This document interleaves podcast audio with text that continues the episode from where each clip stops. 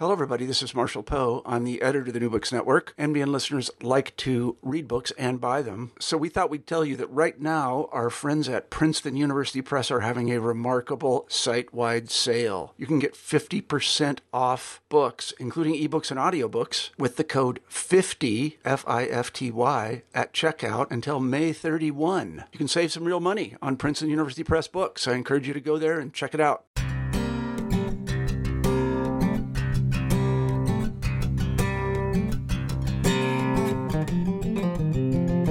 How should we understand the appearances of the king in Book 5 of the Hebrew Psalter?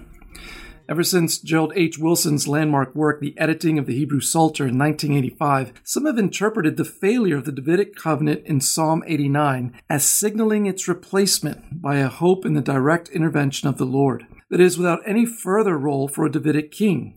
Others, however, insist that Book 5 marks the return of the king, pointing to a renewed hope in the Davidic covenant.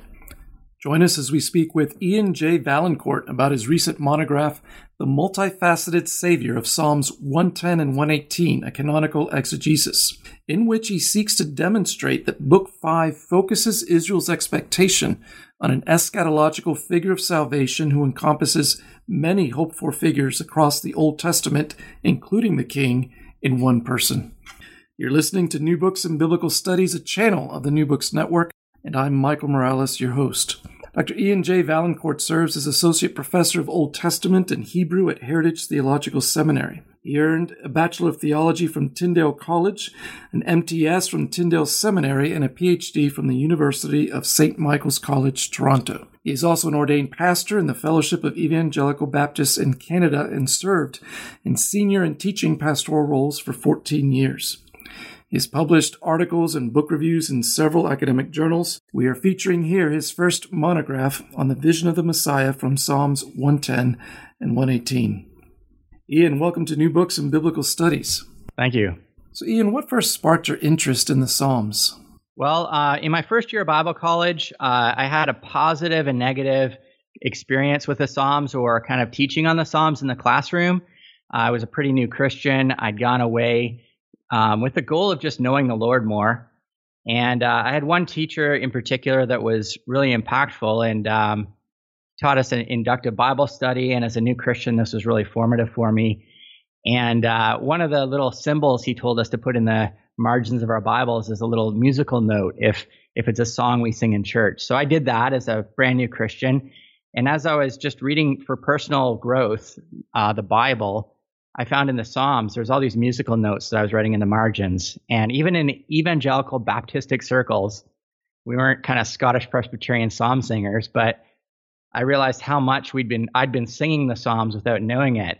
Um, negatively, uh, a professor told us um, anecdotally that whenever he did his own personal Bible reading and prayer in the book of Psalms, seemed to be dry seasons in his life. And he concluded from that that the Psalms aren't fit for personal devotions and Bible reading. And this annoyed me. and I set out to prove him wrong. And so just kind of that positive and negative from the same professor, uh, nonetheless, uh, both both comments. Um, but he said, if you ever read the Psalms in your personal Bible reading, read something else too, because that's where the substance will come from. Well, over the years, uh, I continued to grow and uh, I kind of discovered I really resonated with C.S. Lewis and discovered that I had kind of a similar personality with as C.S. Lewis. Um, C.S. Lewis was a deep feeler. He wasn't a high T, if you're a Myers Briggs kind of person. He was a feeler, but he loved the life of the mind and similar to me. And uh, so I was I was naturally drawn to po- poetry and in general, and in the Bible, the Psalms were a natural fit. So over the years, um, drawn to that, and I, I began to hear grandiose claims about the the the book of Psalms that were really compelling to me. So Luther calling the Psalms a little Bible, and all the theology of the Bible is contained in the Psalms. Well, that that sounded a lot different than that first year Bible college prof that said it's not fit for the devotions and fit for Bible reading. And just this idea that all the theology in the entire Bible is found in this one book, and it's emotive poetry. so that that just draw me drew me to it, and I, I want to go deeper in this. And then Calvin's statement on the Psalms that as an anatomy of all the parts of the soul, and so there isn't a part of the soul that's left uh, out in the uh, in the book of Psalms. So this life of the mind, theology in its totality, and this emotive kind of anatomy of all the parts of the soul dr- continue to draw me to the book. Um, after seminary, I was a solo pastor for six years.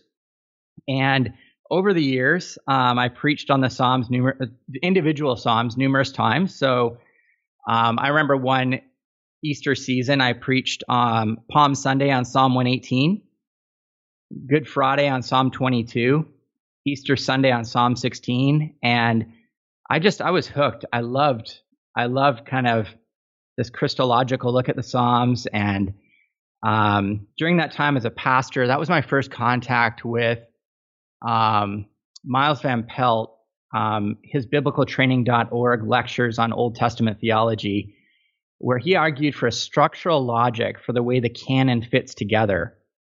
And it's now reflected in his in the introduction of his book, A Biblical Theological Introduction to the Old Testament.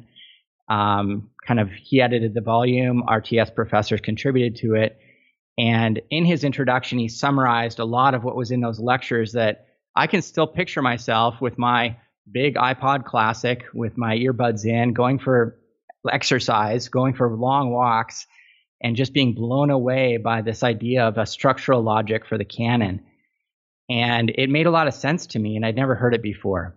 Um, and then during those years as a pastor, I read Stephen Dempster's Dominion and Dynasty, a theology of the Hebrew Bible in that uh, New Studies in Biblical Theology series, edited by D.A. Carson. And again, the whole Old Testament had a structural logic for Dempster, but then he dove into the particulars a lot more.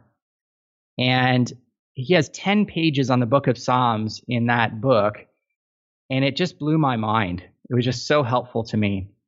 So I later learned um, uh, John Sailhamer used this language of the canonicler, the person or people responsible for assembling the canon. Jim Hamilton echoed that language. Roger Beckwith is another one. There's so many names I could uh, of individuals I could um, bring up, but early in my kind of the, the, this kind of fed into the Psalms. This all fed into the Psalms, and we'll see the structural logic of the Book of Psalms itself. Um, all these things helped me.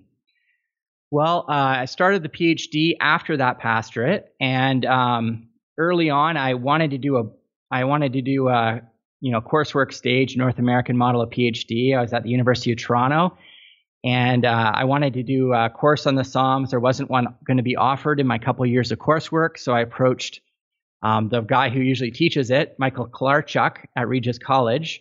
He's now um, chaplain at the Pontifical Biblical Institute in Rome, actually. And I approached him about a directed reading and research course on the Psalms, and um, he accepted, and we start we talked, and a friend of mine had mentioned the work of Gerald. He said, "Oh, you want to do structure of the Psalms? Have you read Wilson, Gerald Wilson?"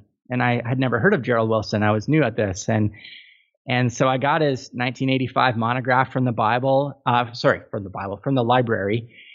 And I was hooked. I remember sitting at my kids' soccer game, and whenever my kids were off, I'd look down and be reading this monograph.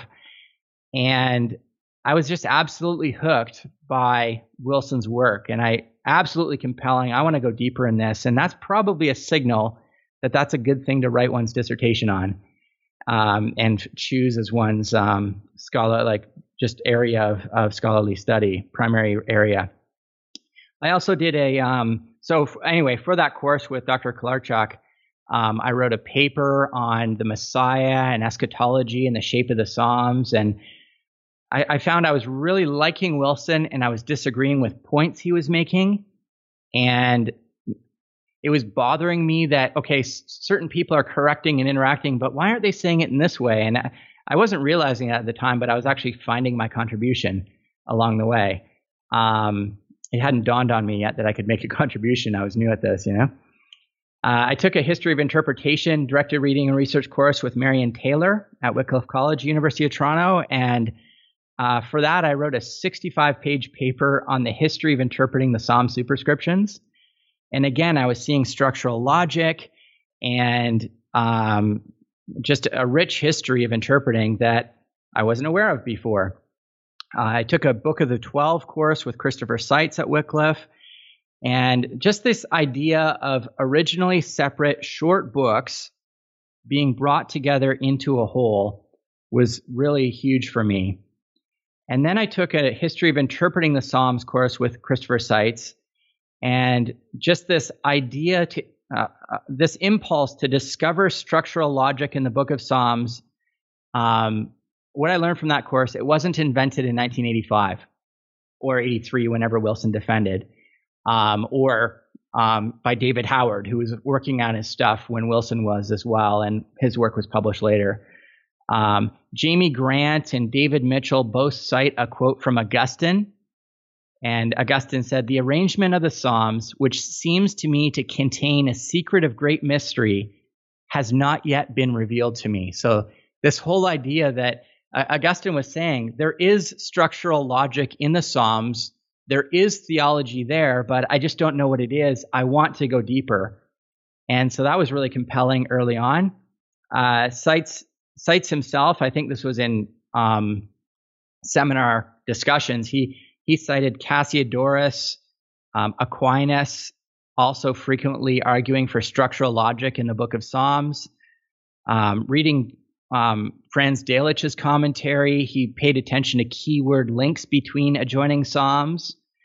Um, as a as a as a good Baptist, I went back and read Alexander Maclaren, good Baptist, and 1826 to 1910, and uh, I just you know just for fun, I opened up his work on the Psalms. I read the first entry, and I found that in his ex- exposition, the very first entry was on Psalms 1 1 and 150 verse 6 the first and last verses of the book of Psalms. And, and he wrote in that little essay, it's not by accident that they stand where they do. The first and last verses of the whole collection, enclosing it all, as it were, within a golden ring and bending round to meet each other.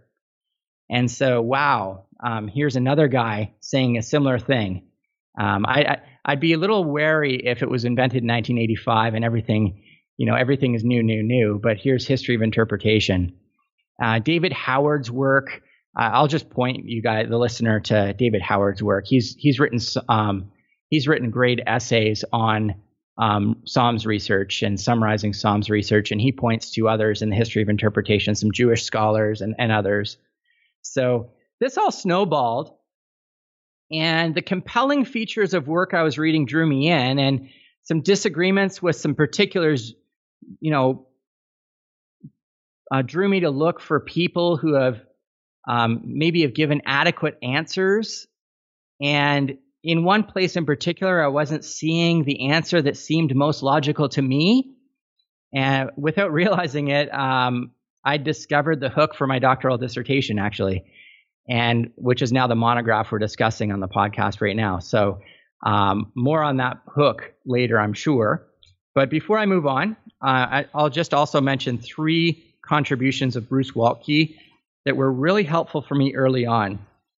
Uh, one of the the first claim that Waltke made was that the superscriptions of the Psalms, the titles of David when he, you know, Nathan the prophet rebuked him, uh, these kinds of titles, or just short ones, um, a miktam of David, these kinds of things, that they were a part of the final form we should consider in interpretation.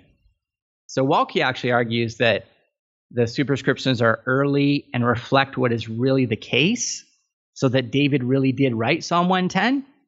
And I tend to agree with him. But even those who don't hold to that need to recognize that a canonical reading of the book of Psalms, which is thinking about final form of the book of Psalms, ought to take the superscription seriously. That this is the way they were meant to be read. Um, another uh, Waltke's article on second Waltke's article on a canonical process approach to the Book of Psalms was really helpful to me early on. And um, according to this view, each psalm has an original compositional setting, but its later use was adapted for a new setting, like early early collections of psalms associated with the First Temple. And then Waltke talks about its final redaction into what is now the final form of the Hebrew Psalter and it bears editorial fingerprints before its use in the New Testament offers a fourth interpretive horizon. So he has this language of four interpretive horizons original setting, early collections, final form, and New Testament use. And third and finally, for, from Waltke, um, he had a quote about the Messiah and the shape of the book of Psalms that I, I just re- found really compelling. So I'm just going to read it for us, if I may, Michael. Waltke wrote The concept of Messiah was also developed in the editing of the Psalter. Israel draped the magnificent royal robes, royal psalms, as robes on each successive king. But generation after generation, the shoulders of the reigning monarch proved too narrow, and the, and the robes slipped off to be draped on his successor. Finally, in exile, Israel was left without a king and with a wardrobe of royal robes in their hymnody. On the basis of I am's unconditional covenants with Abraham and David, the faithful know that Israel's history ends in triumph, not in tragedy. The prophets, as noted, envisioned a coming king who would fulfill the promise of these covenants. Haggai and Zechariah, who prophesied about 520 BC when the returnees had no king, fueled the prophetic expectation of the hoped for king by applying it to Zerubbabel, son of David, and to Joshua the high priest. When this hope fell through, Israel pinned their hope on a future Messiah. It was in that context, when Israel had no king, that the Psalter was edited with reference to the king. Accordingly, the editors of the Psalter must have resignified the Psalms from the historical king and draped them on the shoulders of the Messiah. The Anointed One began to be viewed as the Messiah at the end of time. In short, in light of the exile and the loss of kingship, the editors colored the entire Psalter with a messianic hue. End quote. So that was just really helpful for me. So as background for talking about your recent book, orient us on the idea of reading the Psalter with something like a narrative flow. Okay, yeah. So the idea here, again, with Waltke is that the original poet may have composed his work, an individual psalm, but the early collections of Psalms and then the shaping and the final form in the book of Psalms was done with intentionality and purpose by an editor or editors, we don't know. And uh, the, the focus of my work is not on the shaping, the process shaping, but the actual final form. What do we have in the final form? Uh, so in the discussions, scholars generally agree uh, Psalms 1 and 2 serve as a gateway to the book of Psalms. So you, you hear gateway language um, in work by Robert Cole and um, Glen Taylor, my supervisor at the University of Toronto, wrote an article with that language in the title. And the, the idea of the Word of God, Psalm 1, and the Son of God, the King, Psalm 2, as dual entry points for entering the book of Psalms. And if the book of Psalms is Tehillim, praises, um, the entry, the dual entryway into the life of praise is the Word of God and the Son of God, or the King, the Anointed One. And so we got Psalms one and two. Um, books, uh, according to this discussion, books one and two of the Psalms. So Psalm one to seventy-two, or three to seventy-two, depending on who you are.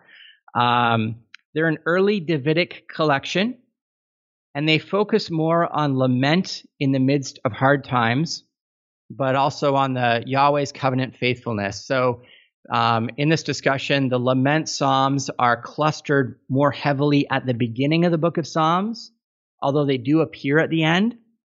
And the um, praise psalms are clustered more heavily at the end of the book of Psalms, although they, they do appear at the beginning. Kind of like the book of Isaiah has oracles of judgment more clustered early and salvation oracles of salvation clustered more late, but they they both appear in, in either section of the, of the book of Isaiah. Similar thing with the Psalms.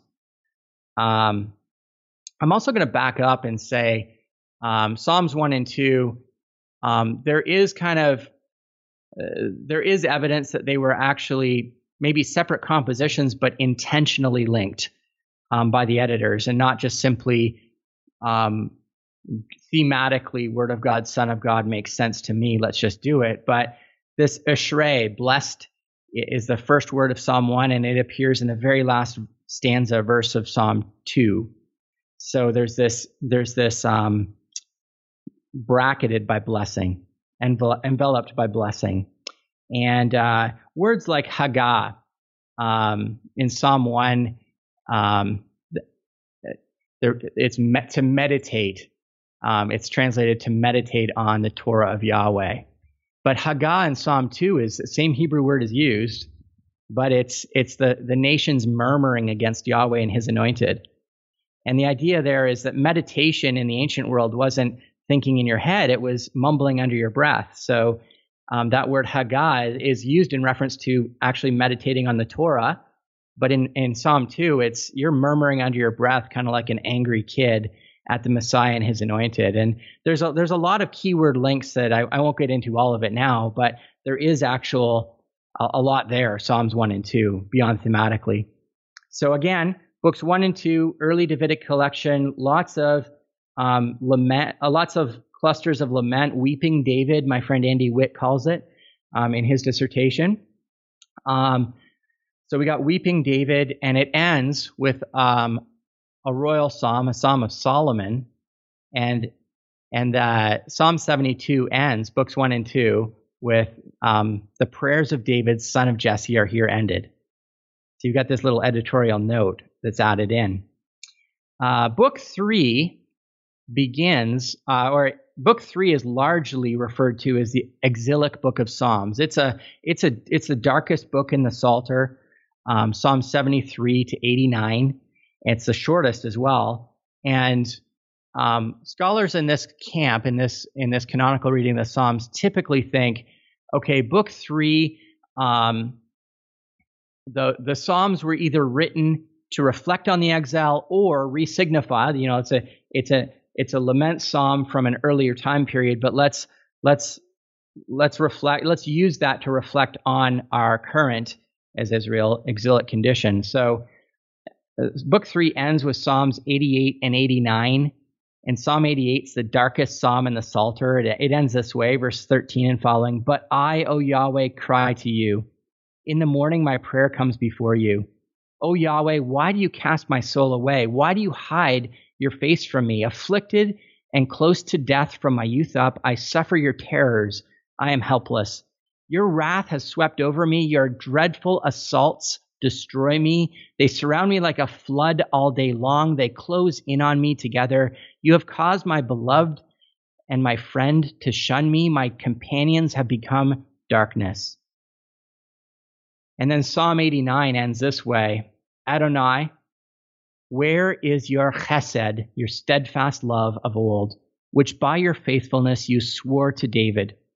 Remember, O Adonai, how your servants are mocked, and how I bear in my heart the insults of, of all the many nations, with which your enemies mock, O Yahweh, with which they mock the footsteps of your anointed. And that's that's how Psalm 89 ends.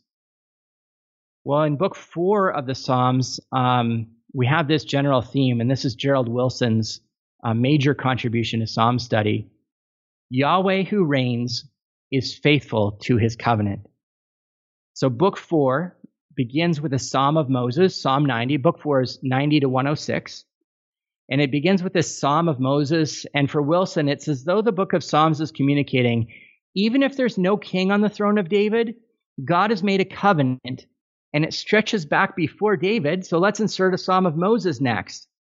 And Psalm 90 begins a prayer of Moses, the man of God, Adonai, you have been our dwelling place in all generations.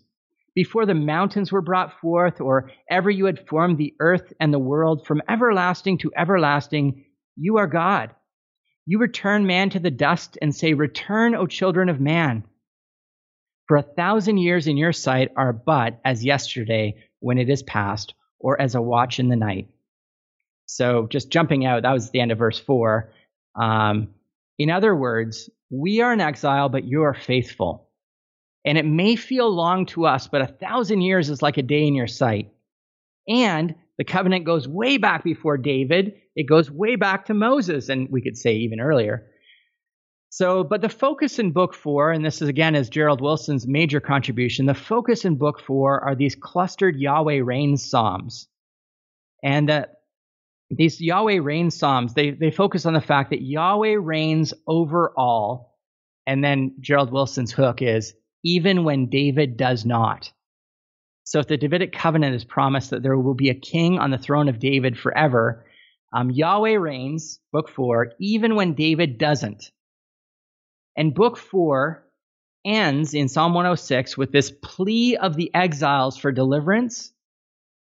And then that brings us to book five, and it opens with Psalm 107 as an answer to the plea. And Psalm 107 talks about Yahweh's gathering repentant returnees from far off. And if you look at the language in Psalm 107, I haven't read this in other people, maybe it is, but I often think of Deuteronomy 30, verses 1 to 10. Um, I often tell my students um, at Heritage Theological Seminary that um, Deuteronomy 28, blessings for covenant keeping, curses for covenant breaking. Deuteronomy 31 to 10, restoration for covenant repentance. So, this idea of a promise for restoration, be, even when we're in exile because of our own sin, this idea that if we repent, even when we're we're in exile because Yahweh put us here in response to our sin, it's theologically grounded to think that there could be a return. Because Deuteronomy 31 to 10 anticipated it and promised it. And so this restoration for covenant repentance, and I think it's pretty clear that Psalm 107 um, is written in light of that theology.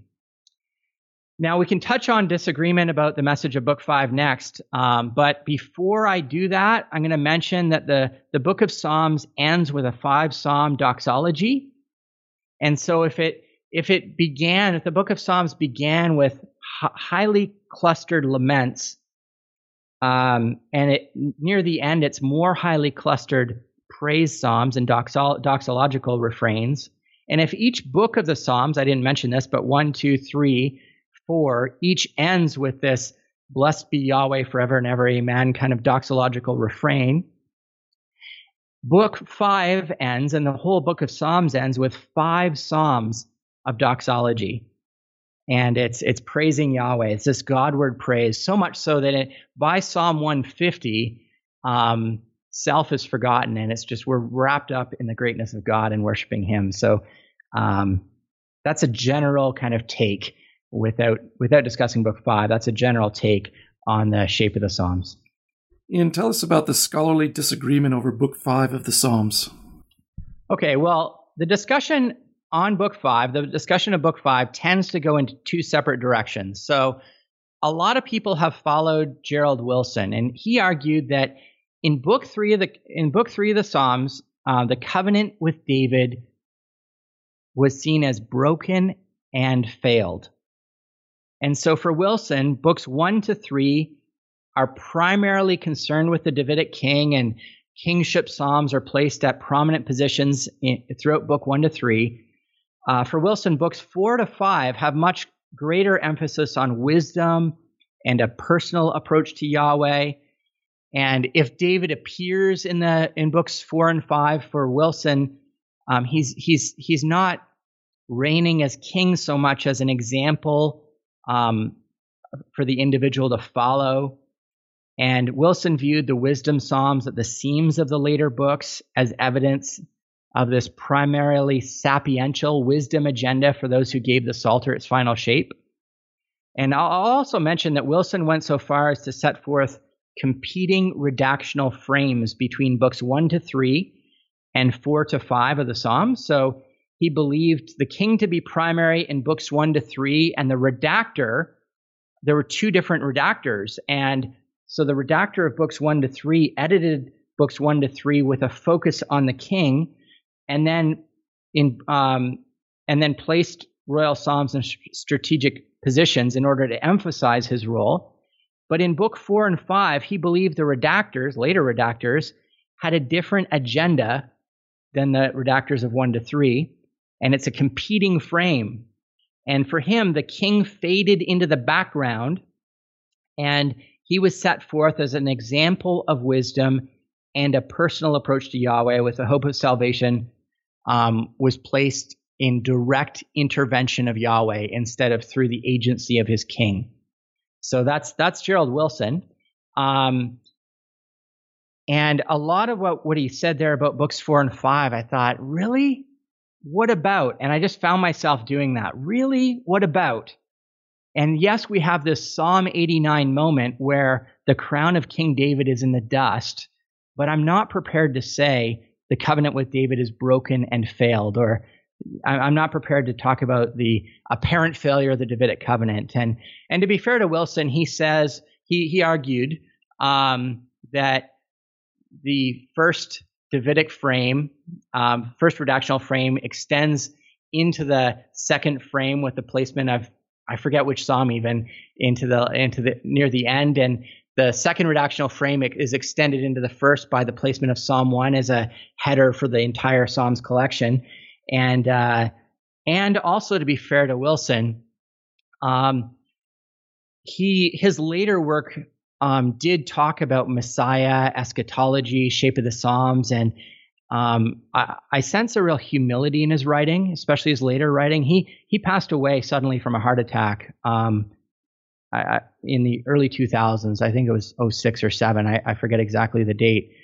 And uh, it's, um, but I really sense a humility in his writing that as he's engaging at scholarly conferences, as people are critiquing his work, he's taking it seriously and and I would see little statements that are made that hinted that he's he's rethinking particulars, but he's not ready to go all the way yet. And and uh, and I'm not at all claiming that I've un- uncovered or others have uncovered what the position Wilson was ready to come to himself, but I am, but I, I do want to um, not only honor Gerald Wilson as um, an, an incredible pioneer in this field and someone I'm very whose work I'm very thankful for, but also um, uh, that humility piece in his later writing. He's willing to listen and think through things. So really helpful. So anyway, uh, portrayal of the king, book five for Wilson is um, covenant is broken, apparent failure of the Davidic covenant, and David is a, an example of wisdom and a personal approach to Yahweh. The verb malak to reign is not used of David, and um, for, for Wilson, and I believe it's Radaf is, but it's softer for Wilson, and, and, and this kind of thing. The other side of the debate, scholars like David Howard and Michael Snearly have argued that that in Book Five, the editors of the Psalms, the, the ones that gathered the the individual Psalms into collections and uh, even resignified them for new context here um, far from minimizing the role of the king in Book 5, Psalms 107 to 150 signal a return of the king. So Michael Snearly wins the prize for coolest monograph title, um, The Return of the King. Like, I, I, was so dejected when I saw that. I just said, no one's going to beat that. That's just an awesome title. And he, he argues for um, for that very thing in book five in his monograph. Excellent T&T Clark monograph. Um, and David Howard's um, really helpful to read because he was doing his doctoral work when Gerald Wilson was, and he developed his methodology apart from Wilson. And and then Gerald Wilson's work was published while Howard was still studying. So he had the benefit of developing his own methodology apart from Wilson, and then reading Wilson and incorporating it into his final work. And then the monograph version of it wasn't published till I think 97. So he had, you know, 12 more years to think through and update and, and refine. But um, David Howard um, argues for a similar thing. So Howard argues that since Royal Davidic Psalm 144 is followed by a psalm that emphasizes Yahweh's kingship, Interpreters must take this as a sign that the earthly expression of Yahweh's reign was clearly meant to be the Davidic king. So, in Howard's view, earthly and heavenly expressions of Yahweh's kingdom stand together as messages of hope at the beginning of the book of Psalms and at the very end, 144 and 145. And, uh, you know, and Snearly, Snearly was a student of Howard's and Michael Snearly, and they co-wrote, by the way, um, the NIV Biblical Theology Study Bible. It used to be called the Zondervan NIV Study Bible. Um, the notes on the Psalms, and Snearly did, I think, mostly Book Five. but you, you know, Snearly argued in his monograph the consistent trajectory of the entire Psalter storyline is Yahweh is king. He has appointed an earthly vice regent who represents his heavenly rule on earth. The earthly vice regent and his people travail against the rebellious of the earth. So he sees a real unity with um, the king, Yahweh's work, and the people. They're all striving for the same purpose. So I'd add that, you know, Wilson thought of the Davidic covenant as having failed in book three and fading into the background in books four and five. Um, just picking up again that Deuteronomy 30, 1 to 10. What about that? This hope of ex- eschatological um, restoration, even in the midst of the tempor- temporary cessation of the house of David. So, another one who's contributed is David Mitchell, and and uh, he argues that the Psalter was shaped within an eschatologically conscious milieu. The house of David was in decline. There's a it's a time of growing eschatological hope. He he thought that certain Psalms 272, 110 seemed to be of an intrinsically ultimate character um, because they describe people or events in, in such glowing terms that far exceed the reality of any historical king or battle. And uh, for for for Mitchell, the Second Temple period's inclusion of royal psalms in the Psalter suggests that the editor intended them to refer to a future Messiah king. And the fact that the messianic psalms are placed in prominent positions in the Psalter was a deliberate means of having them infect the interpretation of the whole. And uh, Mitchell also notes that this hypothesis is, is in line with the eschatological interpretation of the Psalms in the Qumran, New Testament, rabbinic, and patristic literature. That all resonated with me. Um, so, in short, the question is whether the covenant with David has been broken and failed in Book 3 and Book 5 exhibits hope in the direct intervention of Yahweh apart from the Davidic king, or if Book 4, Michael Snearly, signals a return of the king. You know, David's been off the throne, but there's a return of the king. And, and some even suggest that um, in the final form of the book of Psalms, Psalm 72, I think it's verse 20, the prayers of David, son of Jesse, are here ended. Um, some might even suggest that the David that appears later is the greater son of David to come. And uh, maybe that's going too far, but I, I throw that out there for free. So um, I spend the first two chapters of the of the monograph discussing various viewpoints on this issue in detail, and I chart my own way forward. Now, how does your monograph approach this issue? Okay. Um, well, I begin by I begin by recognizing that I have the luxury of access to incredible scholarship on the Book of Psalms that's been done in the wake of Wilson's 1985 monograph. So, whether I'm agreeing or disagreeing with them, I am blessed to be able to read Wilson, McCann, deClaissé-Walford, Zenger, Goos, Leuenberger, Ballhorn, Mays, Howard, Snearly, so many others. And this incredible body of work is largely on larger chunks in the book of Psalms. So Wilson's in the whole book, and he's comparing it to Qumran, pretty lofty, um, and he, incredible work. And, uh, you know, Leuenberger's books four and five, just to pull him as an, as an example. And Snearly is all of book five. So, because of this work that's been done on the macro structure of the Psalms as a whole, or on book five as a whole, which is huge, Psalm 107 to 150, that allowed me to kind of test some claims by drilling down deep into two key Psalms in book five. So the first thing I do in the monograph is to summarize the work of Childs, Brevard Childs, as a pioneer in the field. And then Wilson as a student at Yale during Childs' time there. And um, Wilson is the one, again, who really kicked off the more recent discussion on the canonical shape of the book of Psalms. Um, then I summarize the key responses to Wilson's view in book five, and I, I suggest that it would be most helpful, and here's my hook, to broaden the question and narrow the scope of inquiry. So, first, um, scholars have tended to interact with the question as it was first framed by Gerald Wilson. And so they've discussed the portrayal of the king in Book 5. But I suggest that instead of asking about the king, we're, that we're coming to the, to the book of Psalms with a question this, this human figure who reigns. Well, what if we ask the portrayal of the Savior or this figure of salvation? That broadens the question and it allows for the possibility of a figure of salvation who's more um, than who has more than one role or office.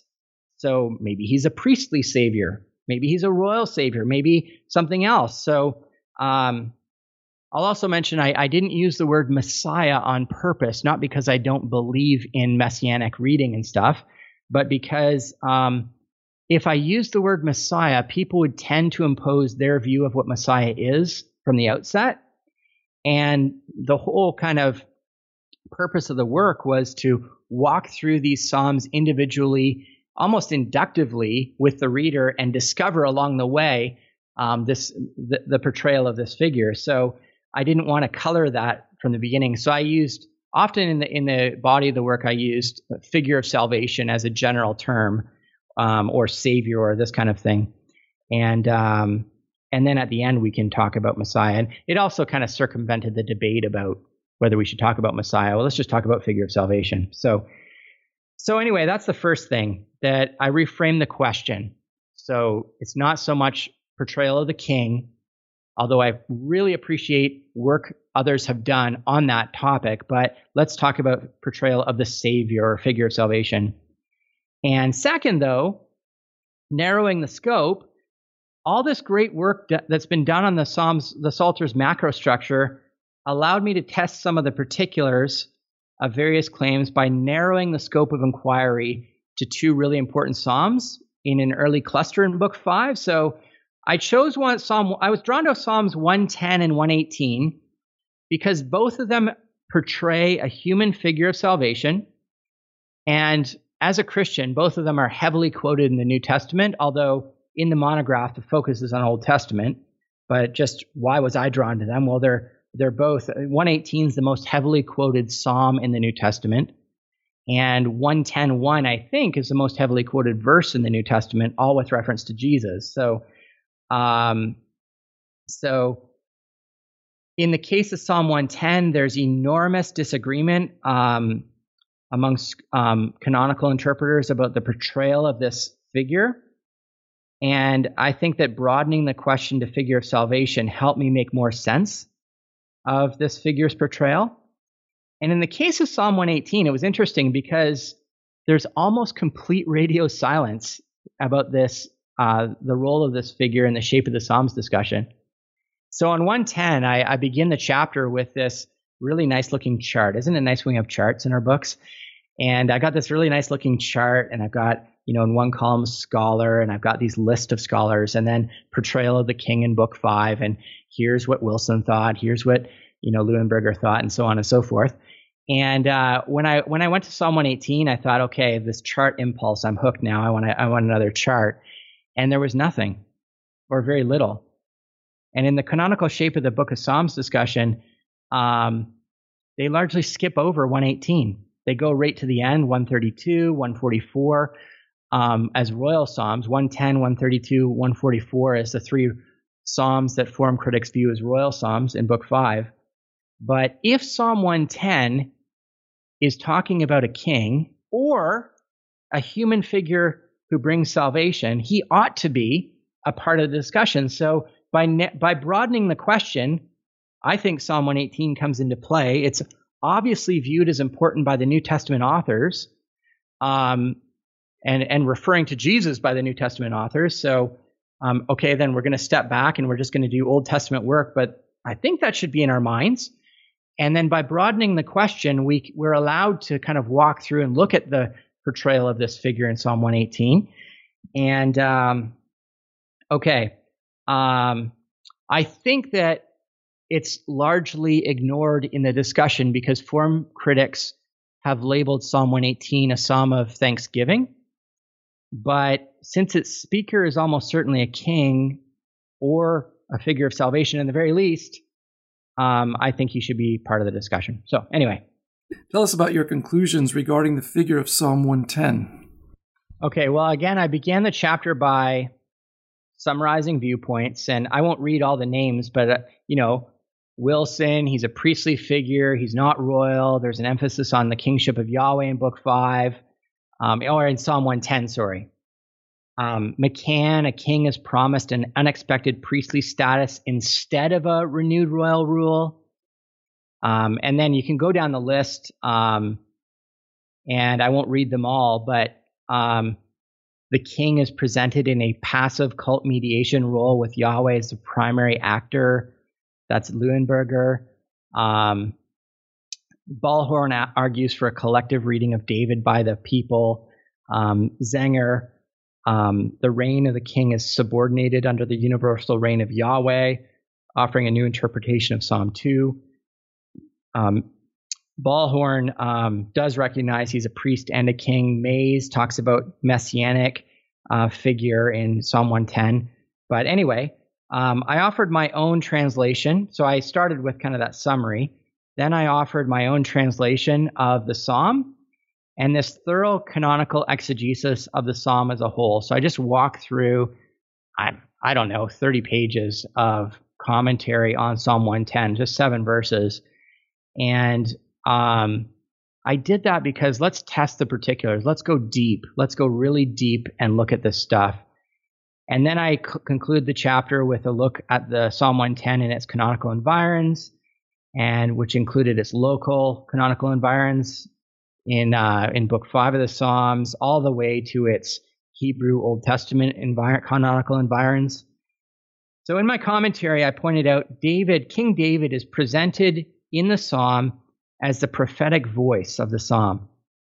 And he's, he's declaring the words of Yahweh to David's Lord. So this, this language of Neum Yahweh is used in Psalm 110.1, and that's the only time, to my knowledge, it's used in the Psalms. It's, if I remember correctly, it's used 268 times, I want to say, in the book and the prophets. Neum Yahweh, Neum Yahweh, Neum Yahweh at the end of prophetic oracles. And the, the old King James translated, Thus saith the Lord. And um, Psalm 110.1, because um, we've got two different names for God, and we we trans, uh, the translators often use says, says says instead of the idea of neum. It's a noun first of all. It's not a verb, and it's the prophetic oracle or declaration of Yahweh is, I think, uh, a more precise way of translating Psalm 110.1. Um, you know, the Septuagint, um, kurios, I think it's a mar uh, to my kurios. So it's kurios twice. And I, don't quote me on Amar, but it's it's very much kurios is twice, but it's Yahweh and Adoni in the Hebrew, and it's Neum, not Amar. Um, Amar is Hebrew, so the Septuagint is not saying Amar, but you know what I anyway. Um, so um, there's a lot there, isn't there, in Psalm 110.1? It's the voice of David, but David's the prophet in the psalm. And he's declaring, he's reporting a neum of Yahweh to his and David's Lord. So um, David's Lord then is the subject of Psalm 110 and I do thorough canonical exegesis, and I, I note that this figure is presented as a human royal figure who reigns, a cosmic figure whose throne is to the right of Yahweh, so he's far greater than David. He's a protected figure who experiences Yahweh working for him. He's a conquering figure who acts in the strength of Yahweh to defeat his enemies, verses 2, 3, and 7 and he's a priestly figure in the manner of Melchizedek, verse 4. And then, uh, because some people want to say that the portrayal of the Messiah in Book Five is is um, democratized to the to the people as a whole, there's a messianic people. Um, Barbiero notes that David or David's Lord is is not read collectively in Psalm 110, but David's Lord in verse 1 and your people in verse 3 are read side by side, and so they're distinct. You've got David's Lord and David's Lord's people. And so um, you've got this royal, cosmic, protected, conquering, priestly figure who's set forth as the greater son of David to come, is what I argue. And just through walking. Um, probably the most surprising discovery in my survey, the secondary literature, is the idea of this royal priestly figure was not a puzzle for earlier interpreters. And so uh, the canonical interpreters, with the exception probably of Ballhorn and maybe Mays, but the majority of canonical interpreters, especially the ones um, who want to say that the Davidic covenant is broken and failed, and and Book Five is wisdom and a personal approach to Yahweh, those ones tend to really minimize um, the figure in Psalm 110 and want to just go, oh, unexpectedly, he's actually a priest, he's not a king. And um, but it seems that he's reigning at the right hand of Yahweh on the throne of the cosmos. That would that would suggest to me royal and greater than David language. And David's calling him his Lord. That's pretty big. And um, but when you read the history of interpretation, so-called pre-critical scholars all saw king and priest. And get this, critical scholars, like historical critics, all saw king and priest. So it's it's canonical interpreters who want to argue for competing redactional frames that have more of a puzzle about the figure um, than history of interpretation. So um, I, I just think that those scholars, although I really appreciate their stuff, I'd suggest and hopefully humbly suggest that they've imposed a minimizing of the royal portrayal of the figure in Psalm 110 and muddied the interpretive waters. And but it, I don't want to throw out the canonical approach in light of this misinterpretation on this one point, but I hope that my reading um, gives fresh insights for people to consider. So um, I, I conclude with Anderson Israelite interpreters, even in the face of harsh realities of history, never surrendered the hope for a coming monarch of the Davidic line who would rule as God's vice regent. So, and I would suggest that it also includes a priestly element for the figure in Psalm 110. How does Psalm 118 contribute to the idea of the Davidic king's return in Book 5? Okay, well, the first thing I did was question whether the figure in Psalm 118 was indeed a king, um, because he's not called a king. And so, although many people, and I, I'd suggest that the majority if there's over 50% of interpreters have argued he's portrayed as a king. But what I suggest early in the chapter is that why don't we walk through the psalm in detail and gather clues? I think that's that that that inductive impulse in me from that first year Bible college. Um, here I am, done 12 years of of schooling and 14 years as a pastor, and and uh, I'm, I'm I'm returning to that is so important. And uh, so let's let's walk through and um, I hope that the fresh depth encounter when we do 30 or 35 pages of canonical exegesis helps paint his portrait. So, um, in the end, my analysis agreed with work by Jamie Grant, others, and they argue that the figure of salvation in Psalm 118 is portrayed as a royal figure, a new David. Um, it was the role of the king to lead the victory procession from the battlefield and um, and that's what the figure does in Psalm 118. Um, who but the king? You think of um, you think of corporate solidarity between the king and his people. Who who but the king? In the words of uh, Peter Gentry, who but the king can say, "I am Israel and I'm an individual." Um, and you've got that in Psalm 118 that he's this individual salvation is cause for corporate worship, a praise of Yahweh and uh, he's the most important person in the accompanying army. But um, a scholar named Hikaru Tanaka, he was a classmate of mine. He was working on his THM when I was working on my PhD, and uh, he did work in Isaiah, and he um, he talked about that the figure in, in Isaiah is both royal, just royal or Davidic, but also had this mosaic element at the beginning and end of the book of Isaiah uh, look for look for his work in the future. It'll be it's it's great stuff. Um, I, I I argue along the way that because the the figure of salvation in Psalm 118 um, leads the victory procession from the battlefield. He's um, his salvation is cause for national celebration. Um, he, he's portrayed as a king, but then his words at the end of the psalm, um, he's quoting the psalm of his song of Moses, Exodus 15, and which is also Isaiah 12, second Exodus language. So, um, and so if if readers of the Old Testament aren't approaching the book of Psalms innocently to to um, to echo Robert Wallace's work on the Psalms, but they're they're reading it in light of the law and the prophets. Um, well, we've read the law and the prophets, and we know that the book of Deuteronomy 18, 15 to 18 taught us to expect a prophet like Moses to come. And if there if there's eschatological angst at, at this time in Israel's history, that Yahweh will intervene, Deuteronomy 31 to 10, and He'll do it through a greater son of David to come, 2 Samuel 7, or a prophet like Moses, Deuteronomy 18, 15 to 18, whom Deuteronomy 34 says he hasn't come yet.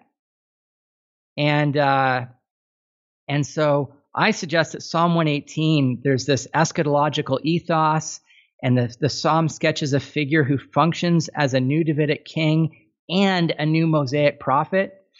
And so, in this cluster, the early portion of book five of the Psalms, this royal prophet to come is ultimately portrayed as Yahweh's agent who will accomplish full deliverance for the people of God. And so, um, then, if I may, my, Michael, uh, just to combine 110 and 118, because in the conclusion I do that. Um, when they when they're compared, the figure of salvation in 110 and 118 are compared, lots of points of overlap emerge, but complementary features emerge. So, according to Psalms 110 and 118, this Savior is the one whom David prophesied about, whom David called Lord, who sat enthroned as king at the right hand of Yahweh on the throne of the cosmos, and who was a priest in the manner of Melchizedek. He he accomplished victory in the strength of Yahweh, 118, 5 to 18. As king, he led the victory procession from the battlefield and into the temple to, re- to lead a responsive song of thanks, 118, 19 to 28. And in that responsive song of thanks, he, his words exhibited resonances with a prophetic Mosaic figure. And see especially verses 5, 14, 15, 16, and 23. So, just to conclude, um, in the context of the final editing uh, of the book of Psalms, um, when there was no king on the throne of David, and when the broader Old Testament canon had taught God's people to hope in a coming prophet like Moses, a royal son of David. And you got this prophetic word in Zechariah 6, 9 to 15 about a royal priestly figure. I suggest it makes sense that a multifaceted figure would be portrayed in these two key Psalms near the end of the book of Psalms and in the final form of the book of Psalms, this figure emerges as an eschatological figure of salvation who encompasses many hoped for figures from across the Old Testament in one person as the one who's going to bring about a full scale deliverance for the people of God. And uh, anyway, I stopped there in the book because um, the focus was Old Testament. So Ian, before we let you go, would you tell us a little bit more about yourself and your family? And perhaps give us a word about any other projects you're working on. Okay, great. Thanks, Michael. Um, well, I, um, I, I was blessed to be able to do the bachelor's, master's, and PhD, but in between all of them, I pastored. And so did the BTH, did a pastoral internship for two years uh, downtown Toronto, did the master's, pastored for six years with no intention of doing a PhD. Um, along the way, as I was pastoring, uh, a desire to do a PhD grew in me, but I, I, I didn't want to use a pastorate as a launching point or a stepping stone or anything. So I wasn't even overly thinking about it, but the Lord just brought about the right circumstances that this is the time is right. And, and I believe He called me into the PhD work. But during those years as a pastor, um, there's lots of great work on New Testament. And just this Christ centered reading of the whole Bible. There's great stuff. Goldsworthy, Donis. I could name lots of people, um, but there's still more work to be done. So there's that desire um, grew in me. Um, I'm an ordained pastor in the Fellowship of Evangelical Baptists in Canada. Um, I served for in pastoral ministry for 14 years uh, prior to transitioning. Now I serve Christ in the classroom. Um, I'm I'm associate professor of Old Testament and Hebrew at Heritage Theological Seminary in Cambridge, Ontario, Canada, and uh, so I can rightly brag that I am a Cambridge professor. Um, I have a friend who teaches at Oxford, so I can uh, I can counter with that. Um, anyway, uh, Natalie and I have been married for 15 years. Uh, we've been blessed with two kids. Caleb is at the time of recording, he's a few weeks away from turning 14 and Emily, at the time of recording here in December 2019, she's a few months away from turning 12. And just God's given me the heart of a pastor and an academic. I just, as a as a as a pastor, I realized I liked going deep into academics more than my friends. so, which is part of the reason for the PhD and the desire to really, um, really focus my, you know, for however many days the Lord gives me, my focus my um, ministry in the classroom uh, for you know maximal effectiveness given my gifts and personality. Um, other projects, um, I got an article on the use of Psalm 118 in the New Testament, so I'm kind of extending that. That's coming out at the time of recording this week, actually, in the Journal of the Evangelical Theological Society. Um, so that I got another article um, that's hopefully for this summer in the use of Psalm 118 in the Gospel of John. So the JETS article is Psalm 118 in Matthew, and the this next one is Gospel of John, and um, a couple other little articles on the go. But the next big project I'd like to tackle, and I've started to outline, is an introduction to the Book of Psalms, kind of reading the Psalms, you know, theologically, exegetically, um, and also canonically and Christologically. And so I, as I read these introduction to the Psalms, there's lots of great work that's been done, but I haven't seen anyone bring all that under one umbrella, kind of a seminary level textbook or pastors or thinking lay people. But that's that's like cutting edge. So um, that's for free. I, I, I, hope to no no contract at this point. Um, just working on proposal and stuff like that. Well, thank you so much, Ian, for taking the time to be with us. Okay, thank you so much. Right, friends, you've been listening to New Books in Biblical Studies, a channel of the New Books Network. Until next time, goodbye.